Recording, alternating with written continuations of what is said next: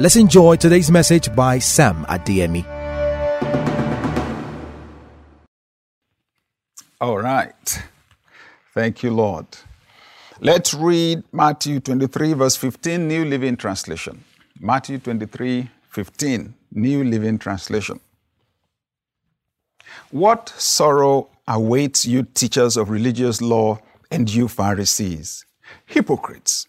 For you cross land and sea to make one convert, and then you turn that person into twice the child of hell you yourselves are. you may be wondering, why did Jesus use such strong words? It's because it pained him to see leaders using their influence in a bad way. Our theme for this month is the influencer the influencer. We're going to be discussing strategies, basic principles for building your influence and for using your influence. So please pay attention, okay? I've been through it, I'm still going through the process, okay? You can come from having no influence, influence or little influence to having a lot of influence and having the capacity to change your world to change, okay? To change your world for the better. So, we will be discussing the strategies. But I am inspired to start from where we would normally end. So, this is a prophetic message. So, it may hit hard. Let me warn you ahead. so, we want to discuss how to be an influencer. But the big question I want us to ask for a start is Will you be a good influencer or a bad one?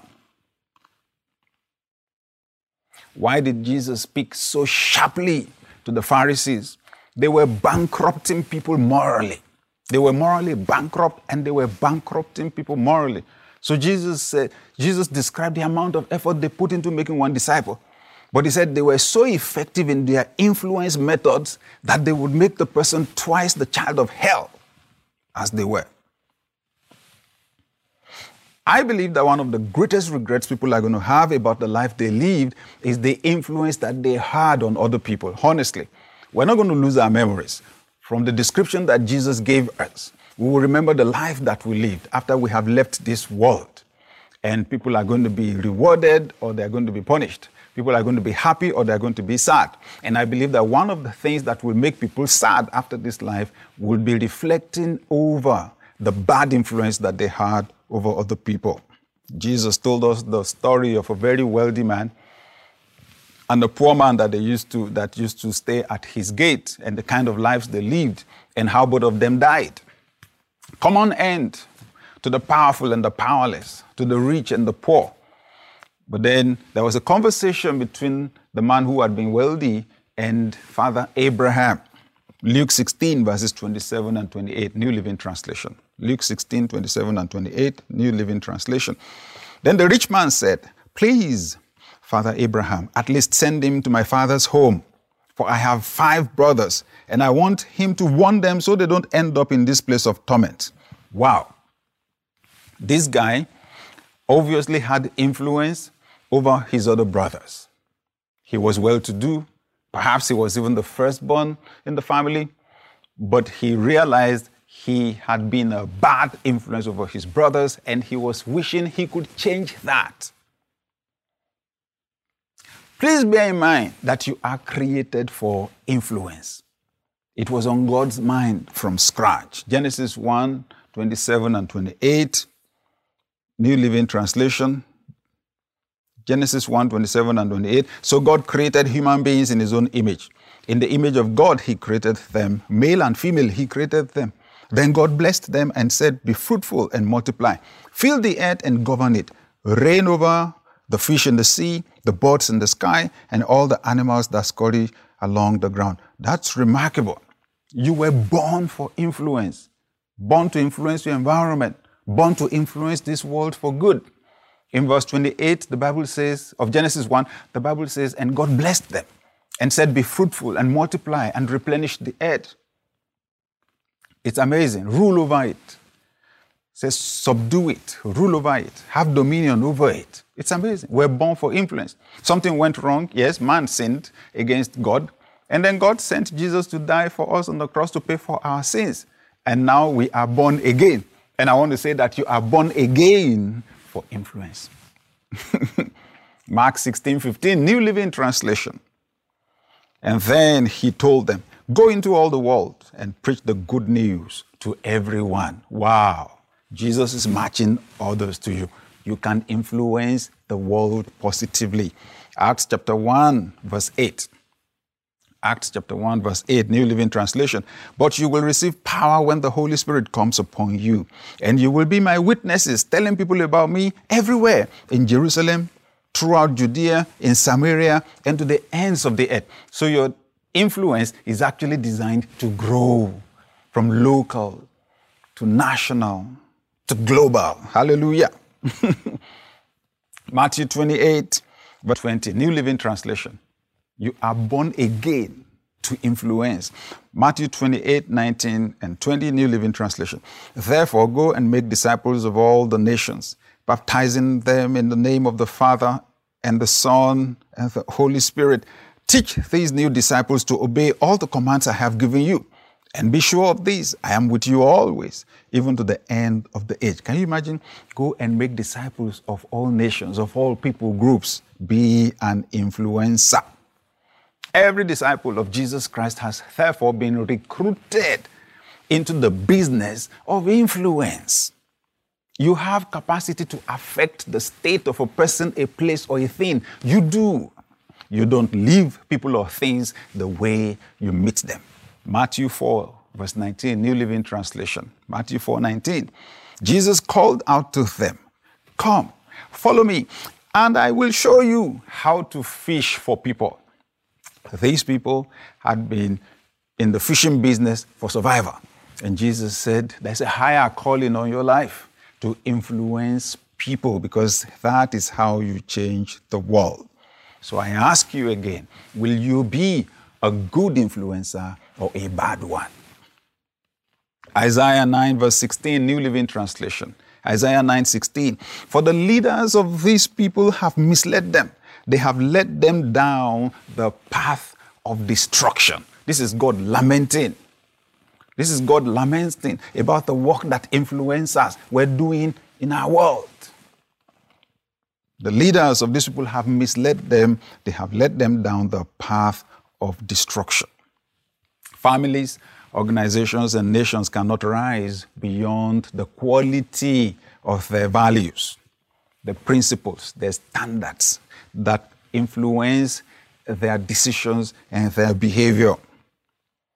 If you don't have strong values, you're not likely to prosper on a sustainable basis, either as an individual, as a family, or as an organization, or as a nation. When God brought uh, biblical Israel out of Egypt in the biblical story, they had been a nation of slaves. Okay? That's the story. And then the first thing you see God do is that He gives them a moral code. He gives them new values. Love God. Very important. Don't worship wood. What you worship determines your worth because you are created in the image of who you worship. Don't worship any other God. And then he says this has to translate to how you relate with yourselves because every other person is created in my image. Don't steal. Don't lie. Don't kill. Don't covet what belongs to somebody else. Rest on the seventh day was a moral code. When they kept it, they prospered, they flourished. When they didn't, they suffered. Deuteronomy 28, verse 1, New Living Translation. Deuteronomy 28, verse 1. If you fully obey the Lord your God and carefully keep all his commands that I'm giving you today, the Lord your God will set you high above all the nations of the world. Can you see that? We rise or fall to the quality of our values. So God is concerned about the use of influence by leaders, beginning from his house. Beginning from his house. okay? His own people are supposed to have the highest quality values in the world. And as long as they do, he says they'll prosper more than every other people group. So God's always been concerned about the leadership. First, in his house, and the leadership provided by members of his family in the world. Prophets have great influence on people because they are accepted as God's mouthpieces. But some prophets in the Bible were bad influencers. Jeremiah 23, verses 15 to 18, New Living Translation. Jeremiah 23, 15 to 18. Don't worry, I'm making the Bible to do the preaching today, okay? Therefore, this is what the Lord of heaven's army says concerning the prophets I will feed them with bitterness and give them poison to drink. For it is because of Jerusalem's prophets that wickedness has filled this land. This is what the Lord of heaven's army says to his people Do not listen to these prophets when they prophesy to you, filling you with futile hopes. They are making up everything they say. They do not speak for the Lord. They keep saying to those who despise my word, Don't worry, the Lord says you will have peace. And to those who stubbornly follow their own ways or their own desires, they say, No harm will come your way. Have any of these prophets been in the Lord's presence to hear what he's really saying? Has even one of them cared enough to listen? Wow. So God says, listen, when people do not align their lives with the values, with the standards that I have set, you can't be preaching to them and telling them, hey, everything will be okay, your life will turn around. It won't happen. Okay? so God was complaining. That's bad influence. Who sent these guys? Why are they saying what they're saying? And that's why I want us to examine the leadership in God's house and the kind of leadership we provide to the whole society itself. We've come to such a time when positive influence is desperately needed in our world, and it's got to begin from God's house. Jeremiah 23, verses 28 and 29, New Living Translation. Jeremiah 23, 28 and 29.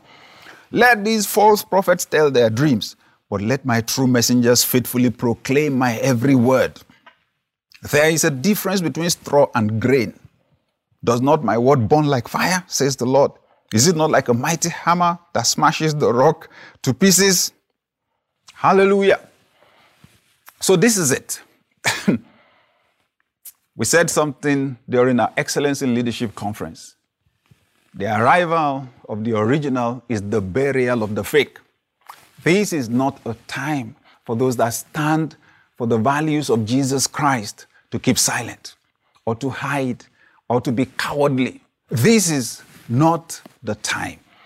God says, Let the people that I am speaking to, that are keeping my word, let them also speak up. And then I'm going to show the difference. I'm going to show the difference because my word is fire. It will consume the fake. He says, My word is like a hammer that breaks the rock in pieces. It will shatter the fake. Amen. Are you going to be a good influencer or a bad influencer? God will always empower those that want to use their influence positively. Africans have suffered long enough. It is true not false hopes, that will set us free. I know that religious leaders have great influence in Africa. I know. And nothing shows that influence even more pointedly than the fact that religious leaders right now ask people to do crazy things and they do them. Ask people to drink petrol, ask people to eat grass, I saw somebody stand in, uh, in a barrel of water. I mean, he was in the water himself, and they were singing praise and worship. The worship team was singing, and he was taking a cup and dipping into the barrel of water where he was standing, and he was giving people to drink, and they were drinking it. Religious leaders have phenomenal influence in Africa. But now we need to use that influence for good. we must dig into our history. We must dig into our history.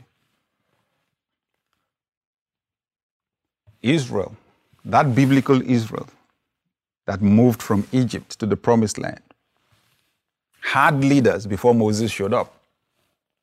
They had leaders. When Moses got there with his brother Aaron, they sent for the leaders of the children of Israel. The only problem was those leaders themselves were slaves. Slaves can't lead slaves out of slavery. You need free people. And that's the reason why Moses was moved by God out of the slave camp so that he could develop a different software and the capacity to imagine Canaan. He had not been there himself physically, but he had the capacity to conceptualize it. We need to move Africa into that dimension where we can conceptualize a new dimension, a new world. The software or template required to create and to run developed economies is different from what we've been used to. So, the salvation experience, being forgiven our sins and having God change our nature, is the foundation. That is the foundation. But we must not stop there. The renewal of the mind, the changing of the software is the real objective. Let me show you from scriptures and we, and we pray. Galatians 3 1, New Living Translation. Galatians 3 1, New Living Translation. Paul the Apostle speaks to Galatians who have already accepted Jesus Christ. He says, Oh, foolish Galatians, who has cast an evil spell on you? For the meaning of Jesus Christ's death was made as clear to you as if you had seen a picture of his death on the cross. The transformation point is that Christ hanging on the cross, because he took our sins so that we could be free. All the consequences of sin he took so that we could be free. And now Paul says, they are preaching a wrong kind of gospel to you guys. When you get home, please read it. Read the first two chapters. They are preaching the wrong kind of gospel to you guys. Oh, foolish Galatians, who has cast an evil spell on you? And the, what he is calling evil spell is the product of preaching. That's it. Pay attention to that. And then I add this verse, Galatians 4, verses 1 and 2, New Living Translation. Galatians 4, 1 and 2, New Living Translation. Think of it this way if a father dies and leaves on an, an inheritance for his young children, those children are not much better off than slaves until they grow up. Even though they actually own everything their father had, they have to obey their guardians until they reach whatever age their father set. That's remarkable. So, this is Africa's experience right now. We've experienced the salvation, fine. But Paul is saying you can't stay there. This child owns everything, but he's still behaving like a slave because he doesn't, he can't use his mind at a particular level yet. So he says his father puts him under tutors and guardians. So, and that's the question I want to ask you. So, who is your tutor? Who's your guardian? Be careful who is teaching you. Be careful who you're listening to right now. We need a different kind of education in 1 Corinthians chapter 1, verses 2 to 22 and, uh, to 24. When you go to read it, Paul the Apostle says, The Jews seek for science, the Greeks seek for uh, wisdom. Those are two philosophies, or ideological foundations that drive our world. The Jews seek for science, the part of the world that believes in miracles, the supernatural. The Greeks seek for wisdom, the part of the world that believes in logic. Okay, so he says the two, you tell them about Jesus Christ, it sounds foolish to them. He said, But unto us that are saved, Christ is both the wisdom of God and the power of God.